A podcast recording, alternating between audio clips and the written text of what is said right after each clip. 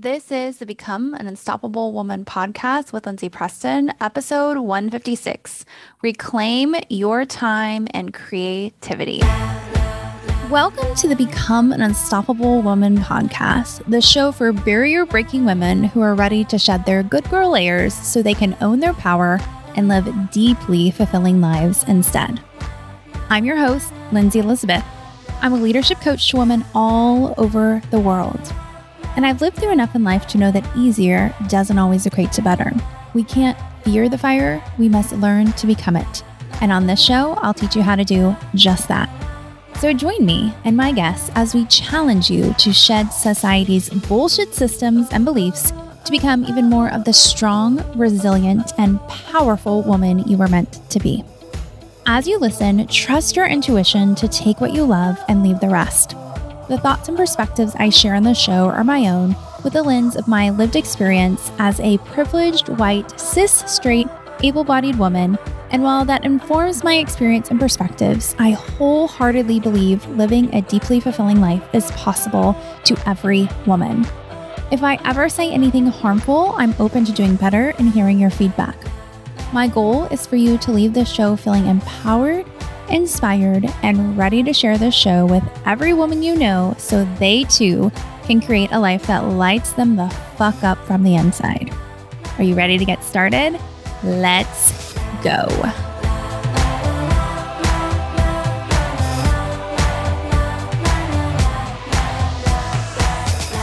Woo, my friends. You are choosing a very smart episode to listen to today. And must admit, it's one of my favorites to date ever. I'm interviewing Eve Rodsky. If you don't know who she is, you're going to find out today. She is a powerhouse. She has written two books. The first, Fair Play, the second, that was just released in December called Find Your Unicorn Space. She's a best-selling author. She's even chosen for Reese's Book Club. Like she is rocking it in the world. Um, and her work is so impactful. I don't want to give it away because we talk a lot about it in the interview, but I do want to just give you a formal introduction to Eve before we jump in. Eve Rodsky is working to change society one partnership at a time by coming up with a new 21st century solution to an age old problem. Women shouldering two thirds or more of the unpaid domestic work and childcare for their homes and families. Eve uses her Harvard Law School training and years of organizational management experience to create a life management system to help couples both rebalance all of the work it takes to run a home and reimagine their relationship, time, and purpose. Eve received a BA in economics and anthropology from the University of Michigan, and then her JD from Harvard Law School. And then she worked in at JP Morgan. She founded the Philanthropy Advisory Group to advise high net worth families and charitable foundations on best practices for harmonious operations, governance, dispositions of funds. Um, and she's worked with hundreds of families over a decade. And she realized that her expertise in family mediation strategy and organizational management could be applied to a problem closer to home, a system for couples seeking balance, efficiency, and peace in their home. Rodsky is born and raised by a single mom in New York City, and she now lives in LA with her husband and her three children. So, as I said, Eve is incredible. this was such a treat for me. Um, it's so funny because her team actually pitched to my admin, Rachel, for her to come on the show. And when I got the email from Rachel about it, I was like, oh my gosh, yeah, we got to get her on the show. And I was thinking we were going to have to develop the pitch. And I was like, whoa, wait a second. She pitched to us? Like her team pitched to us. And I was like, hell yes. So I can't wait to introduce you to Eve and for her to talk about both her books, Fair Play and Find Your Unicorn Space. It's going to open your eyes, it's going to rock your world. Get ready. Here is my interview with Eve. All right, Eve, such a treat to have you. Big Hi, fan, Lindsay. as I said. Thank you. Um, I know today we're talking all about unicorn space and creativity and finding and unleashing that. But like I told you before we hit record, I want to go back and let's talk about your first book, Fair Play. So if that's not on someone's radar, can we just give them a quick synopsis of what that was about? Yes, of course. Um, thank you for allowing me to do that. Um, I think what I like to say, Lindsay, is that, you know, all research is really me search. And for me, uh, this journey into understanding the intersection of identity, creativity, and happiness, which is ultimately what Find Your Unicorn Space is about, started with my own, what I like to call my own blueberries breakdown now. Um, but it started with a text my husband Seth sent me um, after my second son Ben was born that said, I'm surprised you didn't get blueberries. And I write about that in Fair Play because uh, I don't really get to unpack the scene. So I'll just give you the scene unpacker in 45 seconds and get a sense of the burnout and overwhelm that I was feeling then uh, 10 years ago that I think so many of us are now feeling even more given what has unfolded over the past 18 months. But um, Seth decided to send me a text saying, I'm surprised you didn't get blueberries. I had a newborn at home. I was already in the car texting and driving because I was racing to get my older son, Zach, at his toddler transition program, which we know now, you know, in America, they are seven minutes and they cost our entire salaries at those programs. And at the same time, I had a breast pump and a diaper bag in the passenger seat of my car. Um, I had gifts for a newborn baby to return in the back seat of my car. I had a client contract in my lap because uh, I had opted out of the traditional workforce after Ben was born. And I say that, you know, now in quotes, because anybody, any woman who's listening, who's in the traditional workforce that is no longer there, has is not there because they've been forced out in some way. And I remember that day because as I was hitting the stop signs, as I was racing to get Zach, Lindsay, my this pen that was in between my legs because I mark up all my contracts analog. I'd started my own firm um, would stab me in the vagina. I was just being stabbed in the vagina by this pen.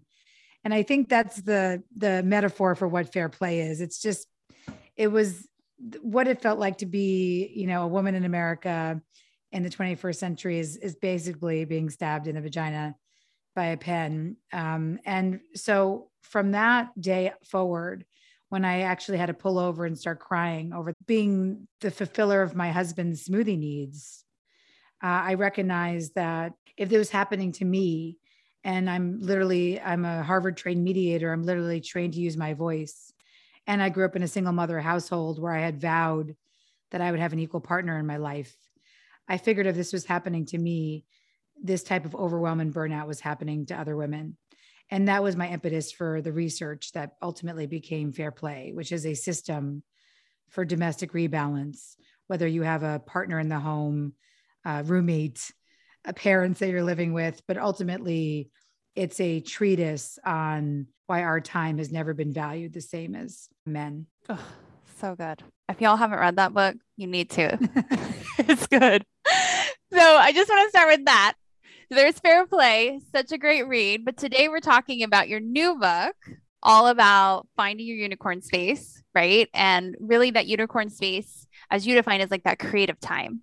So yes, in this busy yes. world, how do you find that creative time?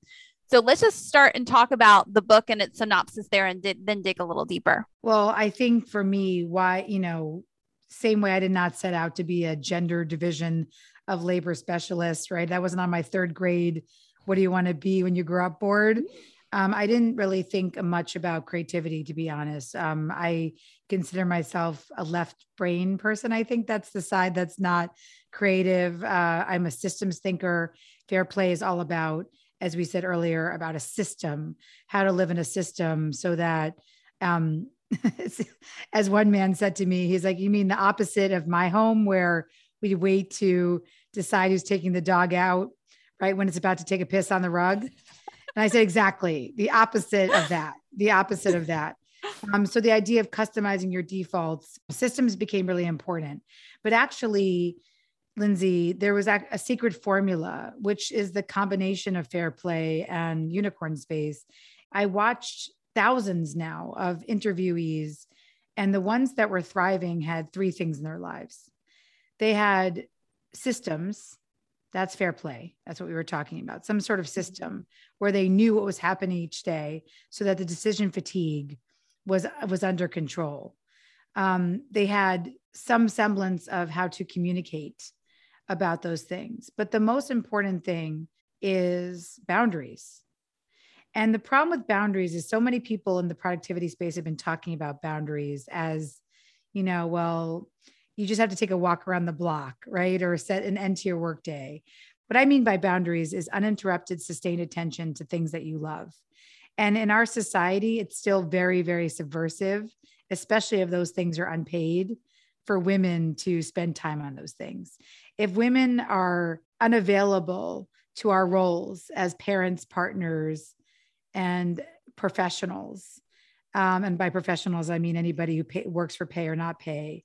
Um, if we try to be unavailable to those roles and say, I want to spend time on other things, ironically, something that sounds so easy and freeing is still very subversive for women. And that's why I decided to write Unicorn Space because the systems and the communication were in fair play. But I really wanted to explore what it means to have a permission to be unavailable from our roles, what it means to be able to be ourselves, to be uniquely us, and to share that with the world and have the time, the uninterrupted time to mm. explore what that means. Yeah. And that's why I wanted to touch on fair play because, like you just said so perfectly, if you don't have the systems to get some sort of equality or near that, how in the heck are you going to have time for yourself?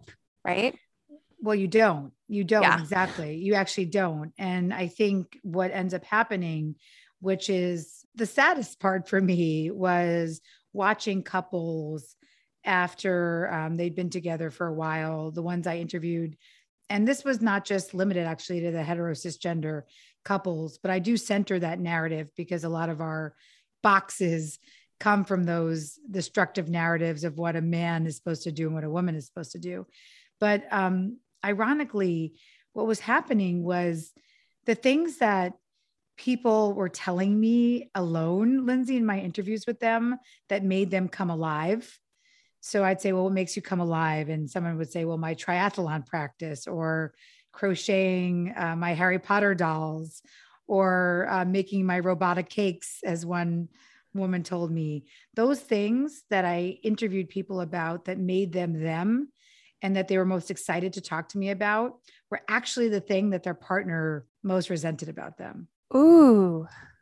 And what a fucked up dynamic, right? what a fucked up dynamic that the person who is supposed to love us the most ends up resenting us the most. And why why I realize that you need fair play before you can have a book like a unicorn space is because at the end of the day, as exactly as you said, if you don't have some version of understanding that time fairness is the goal for all of my work, the idea that me, Eve, you know what, Seth, that was one of the things that changed up my life. It wasn't when I realized, Lindsay, that after my blueberries breakdown of realizing I had been the she fault parent um, and I was holding way more than the two thirds of domestic work that women do, whether or not they work outside the home to shoulder the childcare and the housework.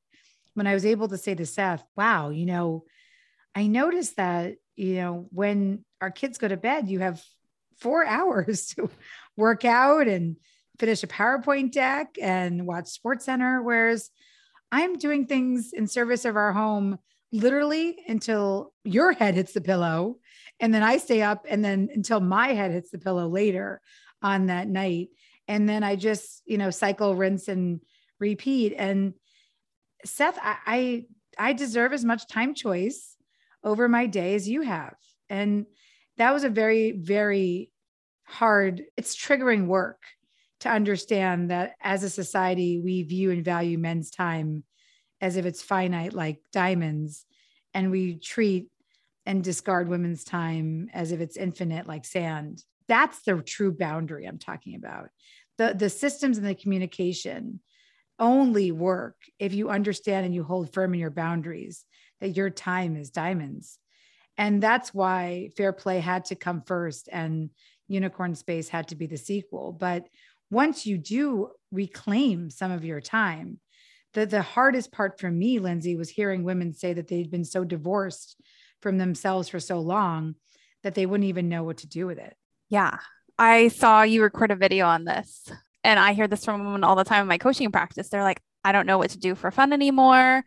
You even said it in your video, and I hear it too is like, I'm a wife, I'm a mom, I'm a this, I'm a that. Like, who am I anymore?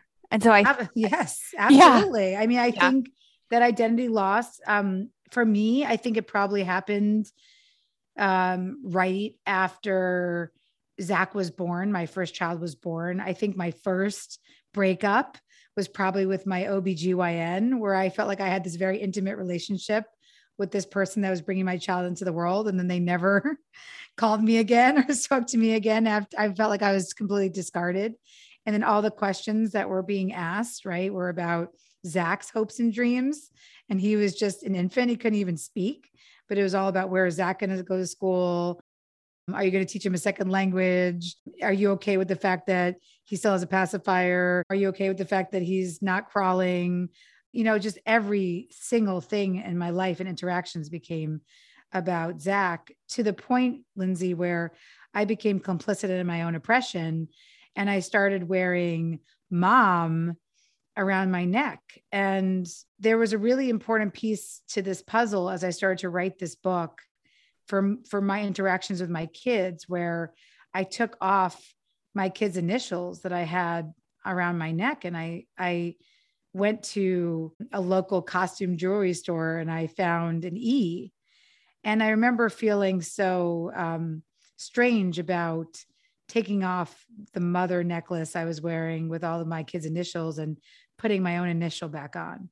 But that was a symbolic stance for me as I started to write this book was to start wearing my own initial again, to, to say that as much as my life didn't turn out the way it was supposed to, and a lot of things burned down for me, that the the the the rise from those ashes, the starting to burn again with all the knowledge of what took me down in the first place is a really privileged and important place to be and and i wanted to write about that.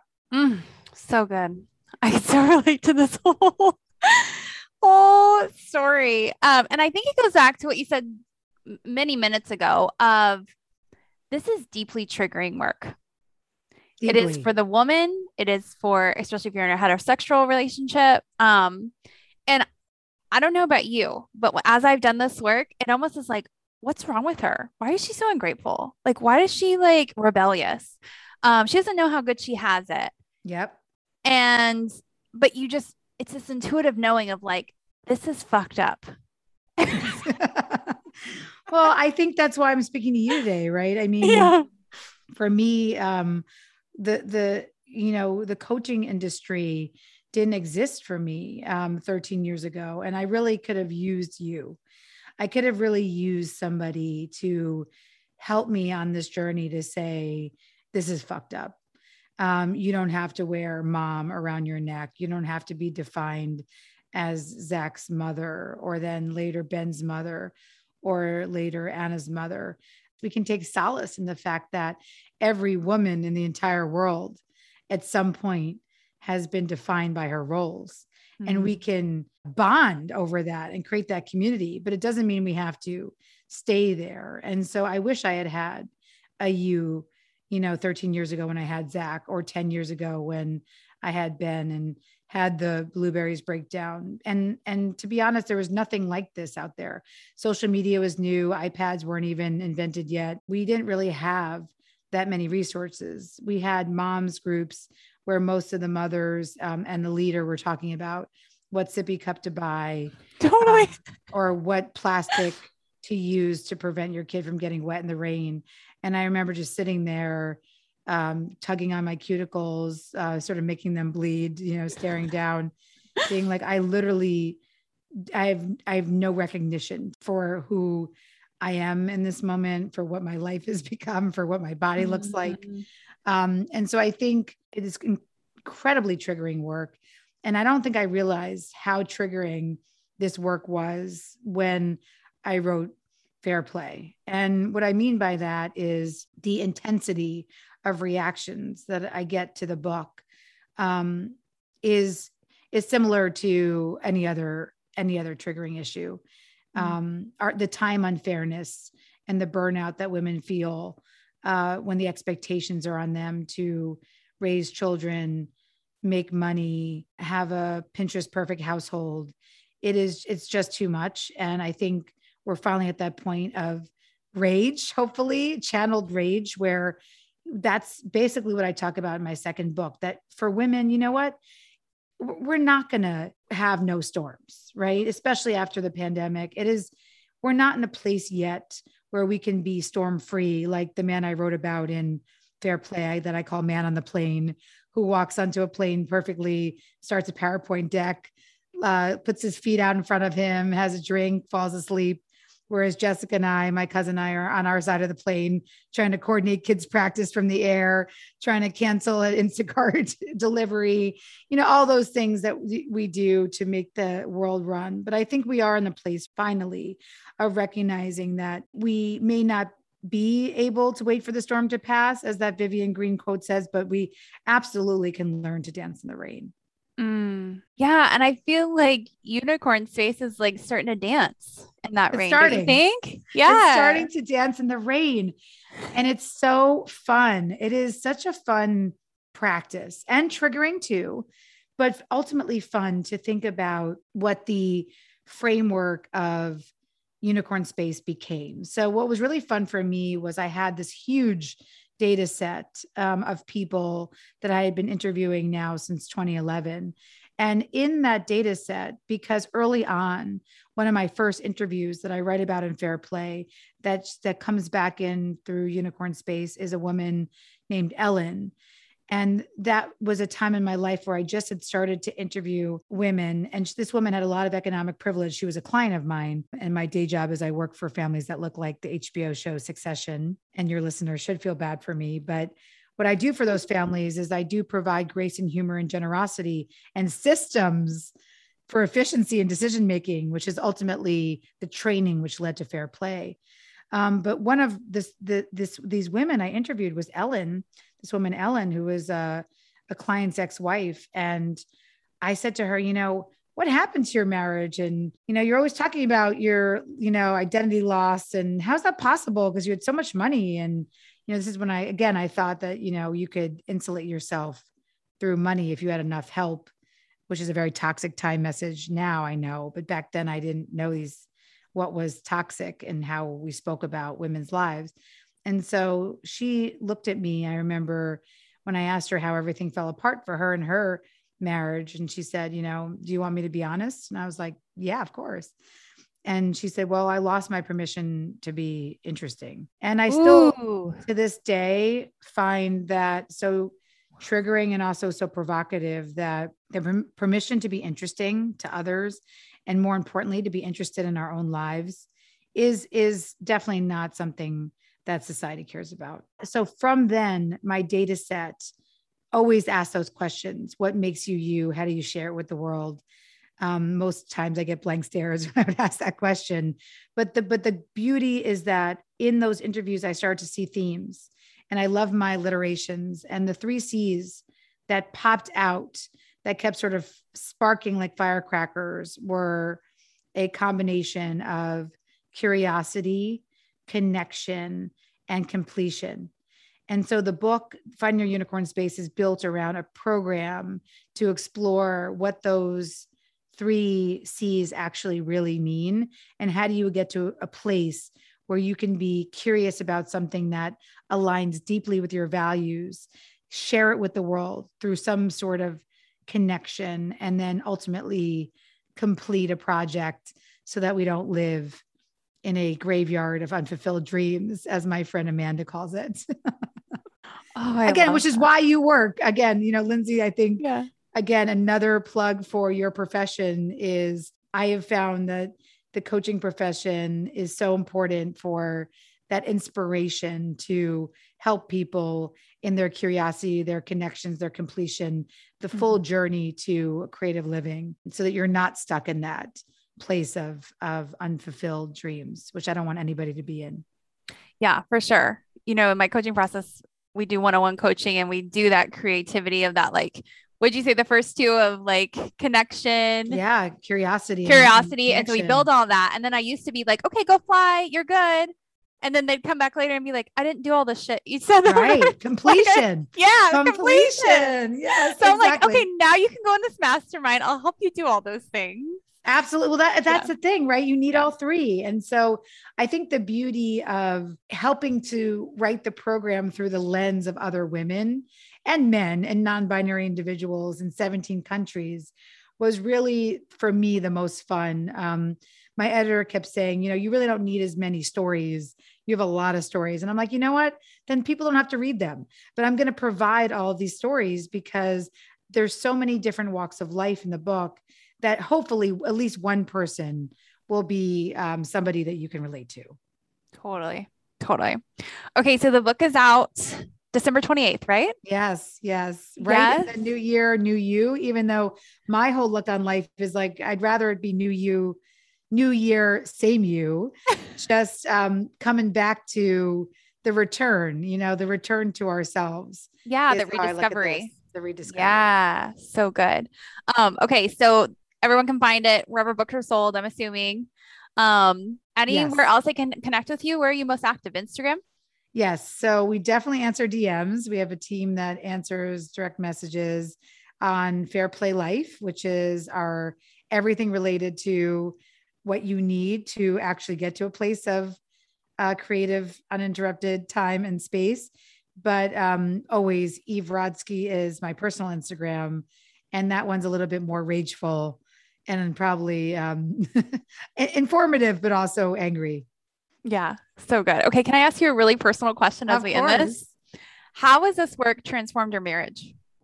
It's a great question. It's funny. I was just on the phone with Seth today talking about um, the next iterations of how I see my work, which is really as an activist that works to use every dollar of disposable income I have towards gender justice and the fight for the women who don't have the permission to be unavailable because we have no social safety nets in this country. And so, as we were talking about that, Seth was really very sweet this morning. You know, he just said to me, I'm super impressed. Like, I'm so proud of you. And I think the irony of unicorn space when you are living the way you're supposed to be living, at least some of the time, right? Again, still raining on us, but that we are dancing in that rain what it does is it allows someone to be proud of you in a way that is connected to your identity and self-worth to the point of it being almost humorous that Seth says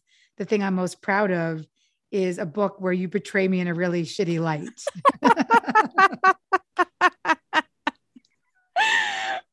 so that's where we are, where he recognizes the the power in in our story he definitely gave me mm-hmm. permission to tell that story. I'm not sure he realized how prominently he was even featured uh, in that story until after the book was published. But the point is the permission paradox here is that so many of our partners say to us you know well why do you need to work or you don't have to do that? You know stay close you know stay here stay stay quiet, stay in your roles. And ironically, when you break out of that, even if you're getting messages to the contrary, most of the time, you know, and I'm talking about relationships obviously that are safe and and healthy, that person comes back and says, "Wow, I really didn't realize that I was missing that part of you." And it just makes the relationship so much more uh, complex and and enriching in a, in a good way. Yeah, I totally agree there's moments of not so much fun, yes. but then it comes around. It does come. It comes around. around. It, it comes, comes around. around. It comes yeah. around. Well, thank you so much, Eve, for all your wisdom and for sharing all the things. And I can't wait to read the new book. Cannot wait. Uh, so great to see you and um, talk to you and your listeners. Yeah. Thanks for tuning into the Become an Unstoppable Woman podcast. If you haven't left a review for the show yet, what are you waiting for? Your reviews give us the feedback and momentum we need to continue to produce this incredible free content for you. Plus, when you leave a review for the show, you get a copy of my book for free. Simply take a picture of your review and submit it to Lindsay, L I N D S A Y, E Preston.com forward slash 100. And you'll receive a digital copy of my Wisdom from the First 100 Episodes book this book is a study guide for life. Enjoy! And of course, share the show with your friends. I believe every woman can create a deeply fulfilling life that lights them the fuck up from the inside. The more you help others succeed, the more you help yourself. So share, share, share this show. And I'll see you soon and your friends back on the show next week for another eye opening episode. Until then, keep rocking it.